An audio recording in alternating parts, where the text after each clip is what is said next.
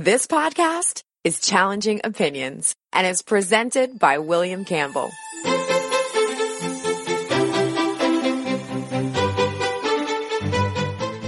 Thank you for downloading the Challenging Opinions podcast for September twenty-third, twenty nineteen. There were many historical injustices in the United States, and people have different ideas about how or whether they can be redressed in the present day. In this podcast, I'm talking to an advocate for this and asking what's to be done.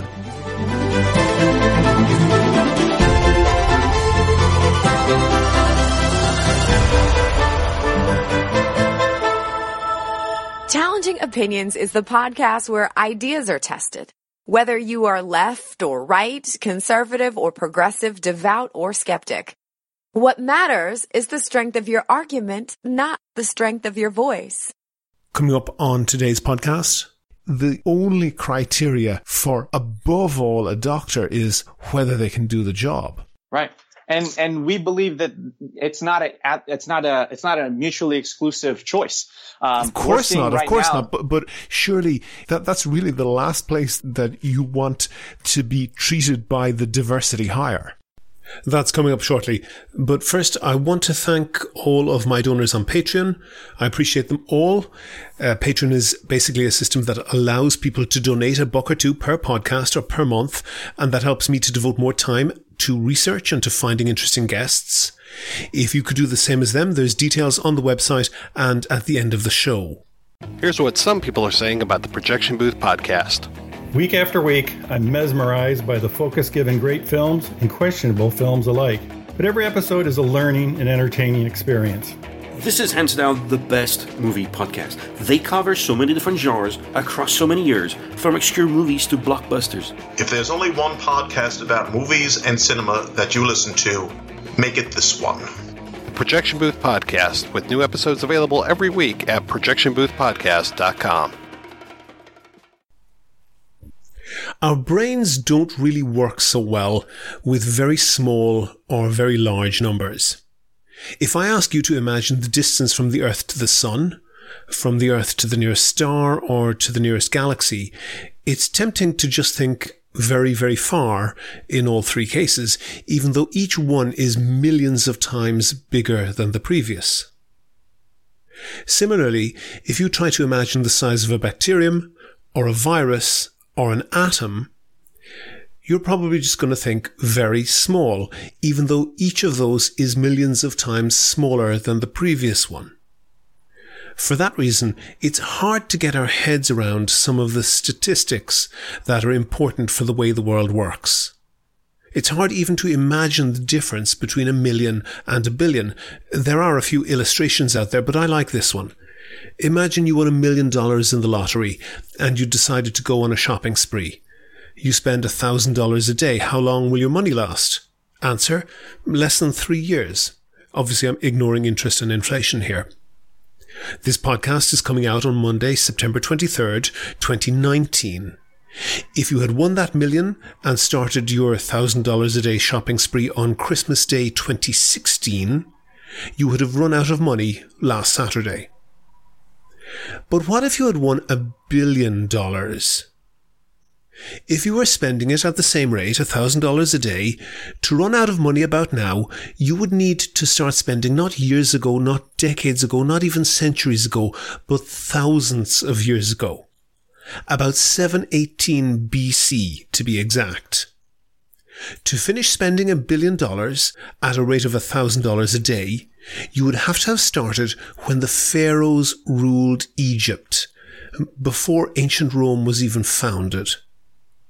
That gives you just an idea of the difference in scale between a million dollars and a billion dollars. And I think that the reason that many people don't react proportionately sometimes is because our brains can't really process information at a very high or very low scale. But try to keep that comparison between a million and a billion in mind when I tell you about a criminal trial that's going on at the moment. Keep it in mind because the amount stolen was not one billion. It was theft from tax authorities across Europe of about thirty-two billion euro in Germany, at least seventeen billion euro in France, four point five billion euro in Italy, and one point seven billion in little Denmark. That's a total of over fifty-five billion euro, well over sixty billion dollars. Remember, that example of spending since the time of the pharaohs is only one billion dollars. This is vastly more. The trial is still ongoing, but given the vast sums involved, it's astonishing that it has barely registered in the media in the U K, from where the crimes, it is alleged, were committed, or in the other European countries where the taxpayers were ripped off, or anywhere else. It doesn't help that the crimes were very complicated, intentionally so. They involved what's called high-frequency trading, where computerized systems automatically buy and sell vast amounts of shares. They were programmed to produce a vastly complex trail of records that could be represented to the tax authorities to show ownership of very few shares when it came to paying tax on them, or very many shares when it came to claiming tax refunds. Because generating these records with misleading transactions was all automated, the amount that could be stolen was essentially only limited by the amount that the people involved typed into their computers. But the people on trial are not Russian mobsters aided by computer hackers from Macedonia. They're graduates of Oxford University, former employees of Merrill Lynch and HypoVereinsbank, one of the largest banks in Germany. And it's obvious that this scandal touches on many other big European financial institutions. Many of them have legal teams in court observing the trial. There's a lot to be said about the involvement of big banks in financial crime, but the point that I'm trying to make here is that because of the difficulty that humans have in processing very large numbers, we react in irrational ways. Think of the resources put into security in retail bank branches around the country, around the world. Many thousands are spent in every branch making them secure, alerting the police if they're robbed, armed guards, sometimes with police escorts, to drive money shipments around the country. And if they do get robbed, think of the resources put into hunting down, arresting, convicting, and imprisoning the criminals. It wouldn't be uncommon to get ten or fifteen years for a major robbery, say where one hundred thousand dollars was stolen. But that sort of money wouldn't even count as a rounding error for major white-collar crime. Yet vastly more attention goes to those crimes than to white-collar crime, and certainly they get vastly more effort at both prevention and prosecution than white-collar crime. There's a lot to be said about the fact that the justice system is way more lenient on white-collar criminals, that the public might have a different mental image of criminals if shows like Cops had guys in sharp suits being tased instead of just meth addicts. But I think that a lot of the problem is that they're exploiting the fact that they are stealing so much money that we just don't have the mental facility to understand numbers that large. Do you agree? Do you disagree? If you want your point of view heard, email podcast at challenging opinions dot com and say what you think. On the line, I have Anthony Galace. He's the Director of Health Equity at an organization called the Greenlining Institute. Anthony, Greenlining, where does that name come from? Sure, William, and thank you so much for having me. Mm-hmm. Uh, the Greenlining Institute, we're based in California, and we work on issues of racial and economic justice. Uh, the word greenlining and the term greenlining is a play on, and, and we strive ourselves to be the solution to redlining, which is the affirmative practice that was actually perpetuated throughout the United States at levels of the, the banking and financial services sector and uh, permitted by uh, state and federal governments. Mm-hmm. Uh, to perpetuate discrimination, particularly in the housing and financial services market, by which people of color, particularly African Americans, were denied loans and small business and entrepreneurship opportunities simply because of their race. We seek to combat that type of racial discrimination across a multitude of sectors. And in order to do so, we, we advocate at the state level and the federal level to promote the needs of people of color. Okay. And as I think I remember it, some banks at least got out a map and put a ruler down on the map and drew a red line and said, people on this side, which just happened to be the uh, minority communities, we don't lend to anybody over there. That's what redlining was, wasn't it? It was that, and it was so much more. Uh, banks would literally take maps, like you said, and they would color in the areas where they did not want to invest. And one of the most important factors that that ultimately lent itself to determining which area was red, green, blue, and yellow, and this was the, the kind of gradient, the color gradient that they used to determine investment, was the number of African Americans or people of color in that community. Uh, you can see it. These maps are still very much present um in what we see today in terms of the environmental conditions in those communities. Even though redlining was was uh, outlawed uh, through throughout the civil rights movement, uh, the the legacy of redlining and discrimination and segregation still lives today. And it's going to take a, a concerted effort across advocates across these various sectors to confront that. And it's what we strive to do. I can see from your website that you break down your areas of campaigning into health equity, That's right. economic equity, energy equity, environmental equity, and so forth. Are you sure all of those are racialized issues? Uh, what is energy equity all about? Sure. So each and every one of our policy areas, you mentioned our energy equity program being mm-hmm. one, strive to make sure that we are representing the needs of people of color at every turn. And we've, it's also a recognition that there's been discrimination across all different sectors. And in, in, in each one of those, people of color have oftentimes uh, bore the brunt of uh, unfair or lack of access to the, the products and services. So, for example, in the energy equity sector, there is uh, the multitude of growing clean energy technologies, whether it's electrification um, and other clean technologies that are being constantly innovated on. Oftentimes, they are they don't make them their way to low-income communities, particularly those with num- high numbers of people of color. We seek to rectify that by making sure that state and federal agencies that oversee the regulations of these different sectors um, are working to address that gap and make sure that low-income communities have access to clean energies, clean technologies, and that the businesses doing work to, to promulgate these technologies are also serving the needs of communities of color. So there's a variety of different advocacy that we do um, in that sector as well. Is, but is that just a feature of poverty, essentially, that if you're poorer, sure. then a bigger proportion of your income goes on basic needs like food, rent, energy costs? Does that diverge from the issue of poverty at all? So, you know, it's very easy to kind of get bogged down and to, to be sucked into that narrative that it's ultimately the individual's choice and it's it's a result of no, their no, no, individual No, no, no, no, I didn't uh, say that. I didn't I didn't say that it was sure, the sure. individual's choice. I'm just saying, is that really anything other than income distribution that's deciding that? I, I would say, and, and I think the, the data that we've seen uh, says no.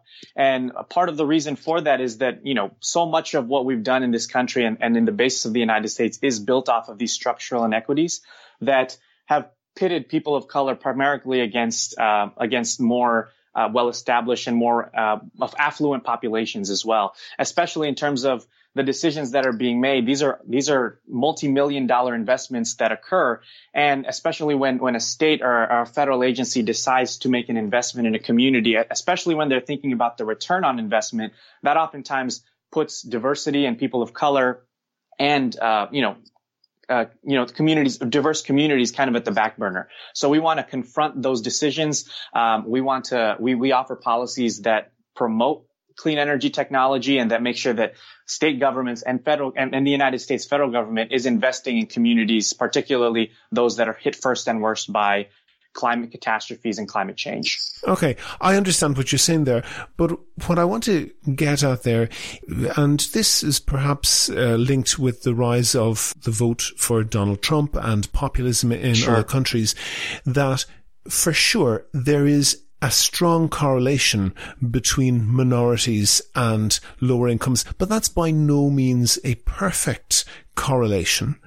And you can say that perhaps on average black women have less opportunities than white men in the United States. Sure. But sure. if that black woman is Malia Obama and that white man is a coal miner in West Virginia who dropped out of high school and has been working in a coal mine since he was right. sixteen and is now forty and too sick right. to work and with no right. health insurance, there's no way in hell that you could say that those particular individuals represent the whole. And if somebody, sure. you know, it's, isn't it attractive to an individual white person? We know that young white males are actually not doing so well in the in the job market now. Mm-hmm. Is it really helpful to use the minority tag? Shouldn't it just be anyone who's disadvantaged?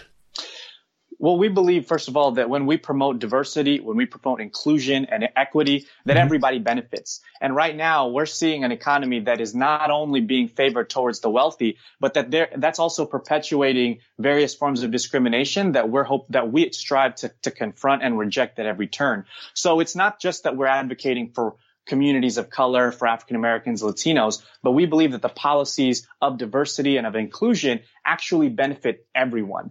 So when you talk about, and you, you compare Malia Obama, for example, to a struggling white man living in, in, uh, in coal country, you know, we think that, first of all, everybody can and should benefit from clean technology. That when it's, and you know, you brought up the energy equity point earlier, the mm-hmm. more clean technology we clean technologies we get out, and the more that people have access to them, uh, the better off each and every community is. So whether it's a low-income individual that's white or black or Latino or Asian, oftentimes because of, you know, their conditions, but because of the opportunities that they have been denied um, through the economic marketplace, we want to make sure that we're we're we're pr- creating systems that pr- that permit them greater access to those opportunities. And again, whether that's clean energy, access to healthcare, access to a job, um, access to a home, so on and so forth.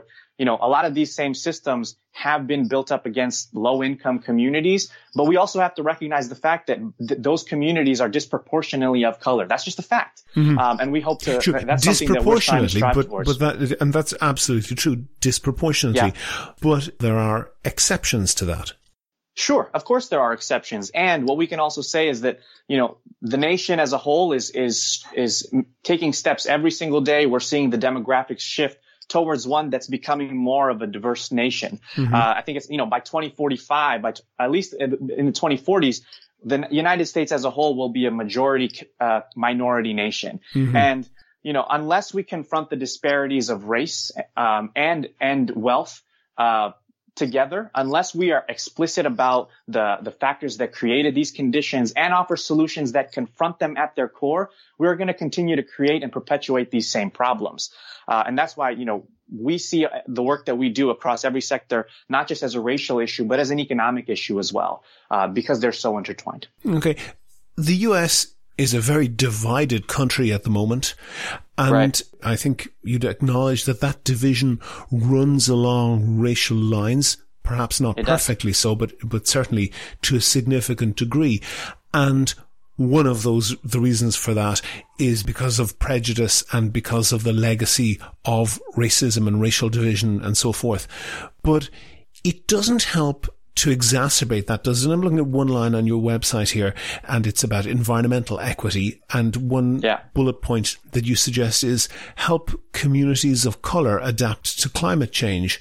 How right. on earth would climate change, the climate is the same for everybody. Why does race need to be brought into that?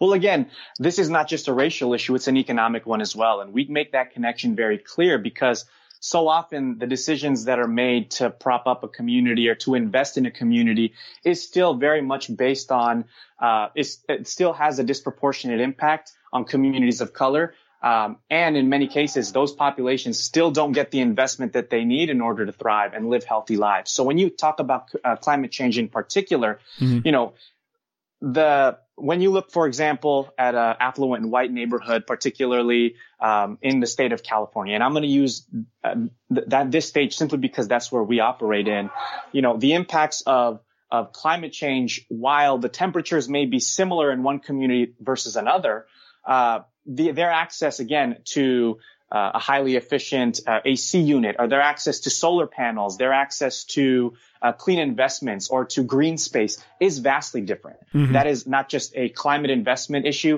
but that's a local zoning issue. That's a housing issue. And ultimately, again, these decisions are not only on economic lines, but on racial lines as well. So we want to make sure that we're telling both sides of that story. If we only talk about low-income communities, which is an admirable goal to serve low-income communities, mm-hmm. we're missing the fact.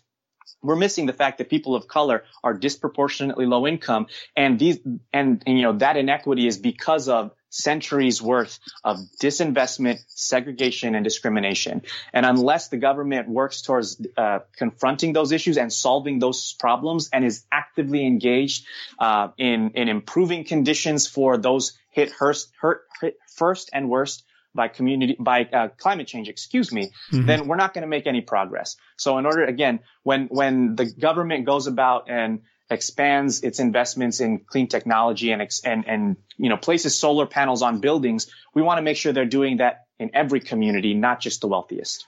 Your specialty is health equity. Tell me That's right. exactly what the Greenlining Institute is campaigning for. How do you view, clearly medical care is a very hot issue. It's going to be a hot issue in the twenty twenty election. What are you advocating? Well, it's been a hot issue for many, for many election cycles now. And one thing that I fervently believe is that, you know, the healthcare sector and how the health sector in general is the new frontier of the civil rights movement. You know, it was Doctor King who actually said that of all the forms of inequality, Uh, I believe it was, he said, injustice in healthcare is the most shocking and inhumane. And I believe it's a, a, a clear injustice when, you know, people of color, by and large, are still denied the, the, the type of access to care and the quality of care that will ultimately allow them to live healthy lives. Um, you know, there was a study, I believe, in twenty sixteen. That's, that's, that's the problem. That's the problem. What's the solution? Sure. The solution is, for example, number one, we need to make sure that everybody has access to healthcare.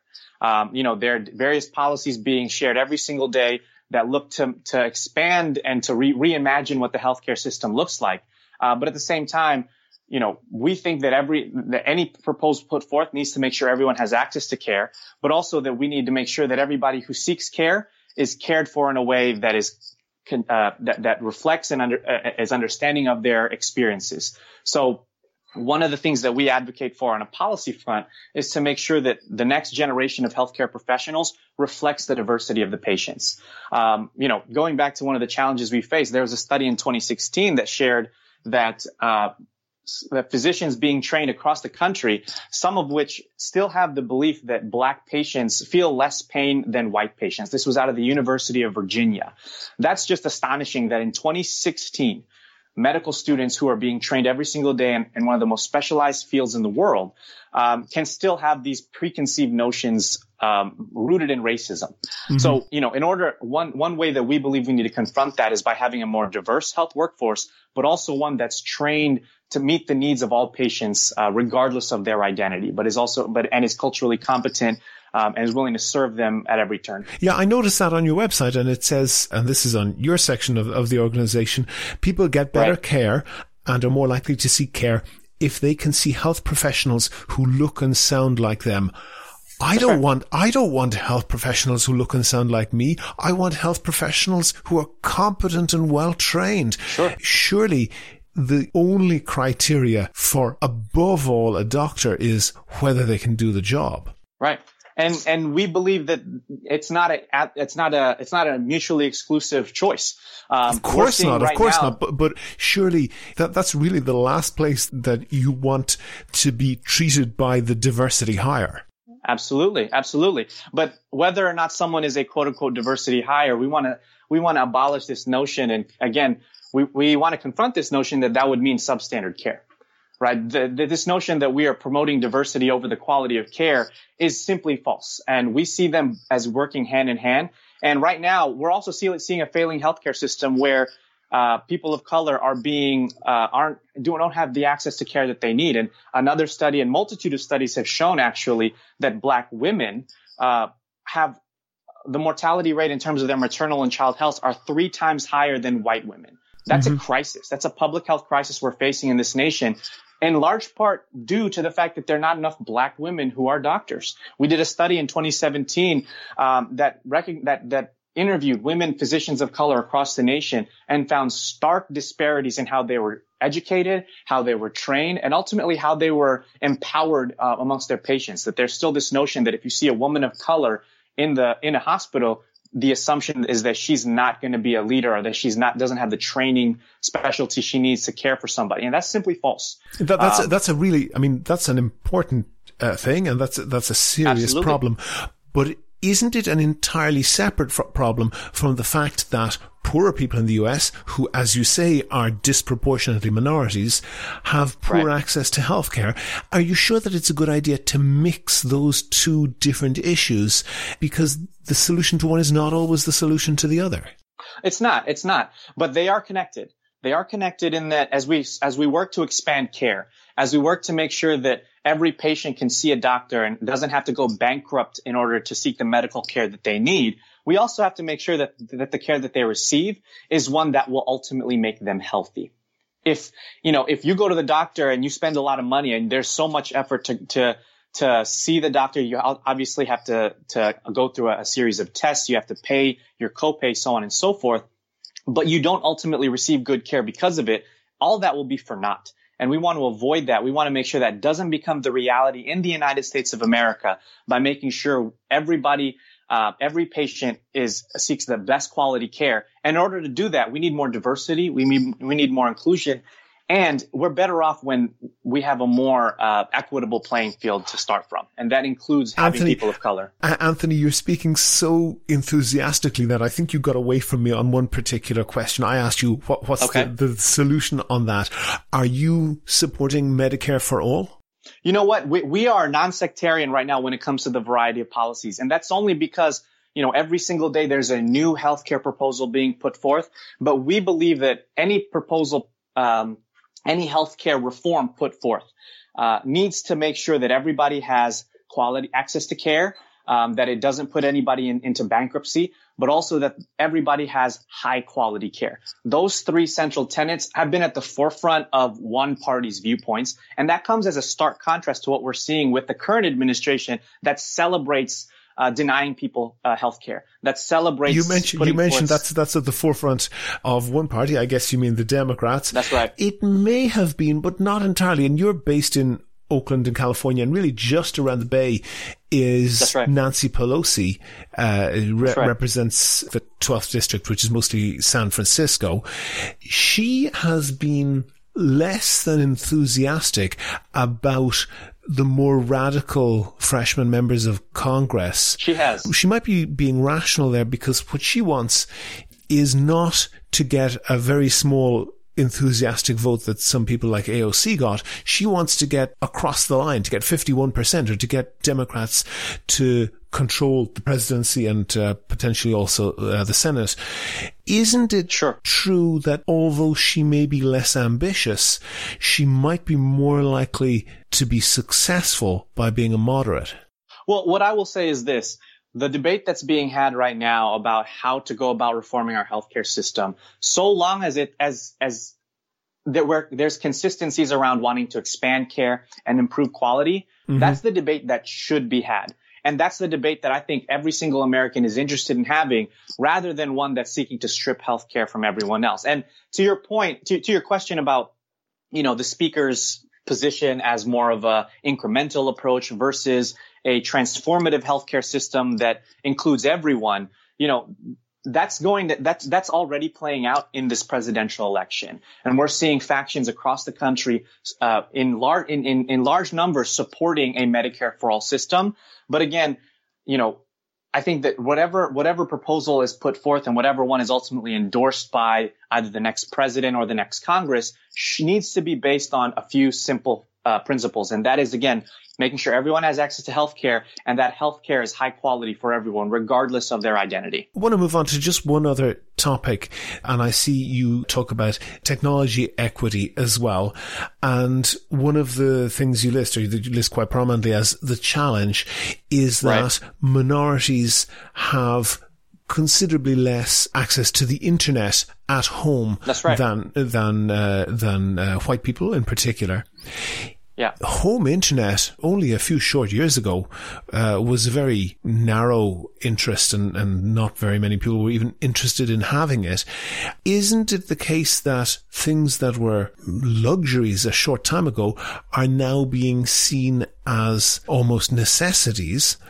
That's a mark sure. of progress, isn't it? No, it's not a mark of progress. But it, but what is a mark of progress is making sure that it or is is perpetuating the same types of inequities and disparities in the in the digital divide that we've seen in terms of our economic systems. And it does no one any good when you are using the tools of of of today, you know, our, our, our vast technologies and the innovation that we're seeing to further disadvantage one group versus another. That, in anything, is a, is, is a mockery of progress.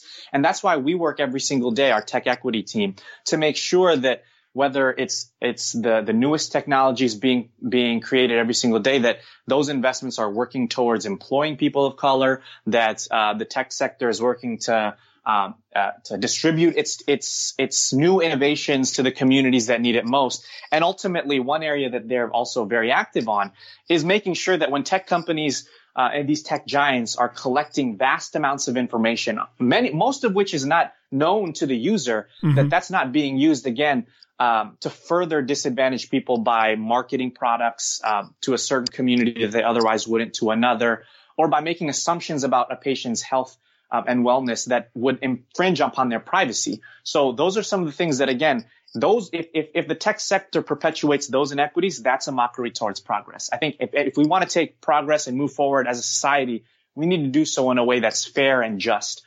Um, and any step, anything other than that, uh, I think moves us backwards. Anthony, final question. Are you optimistic Sure. for the future? You know, I, I, I get this question a lot, and my answer is, is of course I am, because I have no other choice. Um, in a world where I hope to, uh, to, to raise my own family, where I hope to, to leave a legacy of my own, it, it wouldn't do me any good to be, uh, to be, uh, uh, cynical about the future. So, you know, whether, despite all the challenges that we face as a country, um, and as a, as a, as a, as a, as, as a globe, as a nation, uh, uh, you know, the globe faces, I think that optimism is is necessary if we're going to if we're willing to confront to be willing to confront these challenges. So absolutely, I am. Anthony Galace, Director of Health Equity at the Greenlining Institute. Thank you very much for talking to me. Thank you so much, William. Appreciate you. If you like the Challenging Opinions podcast, please rate and review the show on iTunes and other podcast providers. Share it on Facebook and Twitter. Tell your friends. But most important, make your view heard. Email podcast at challenging opinions dot com. Go to the website for sources and links to what we were talking about.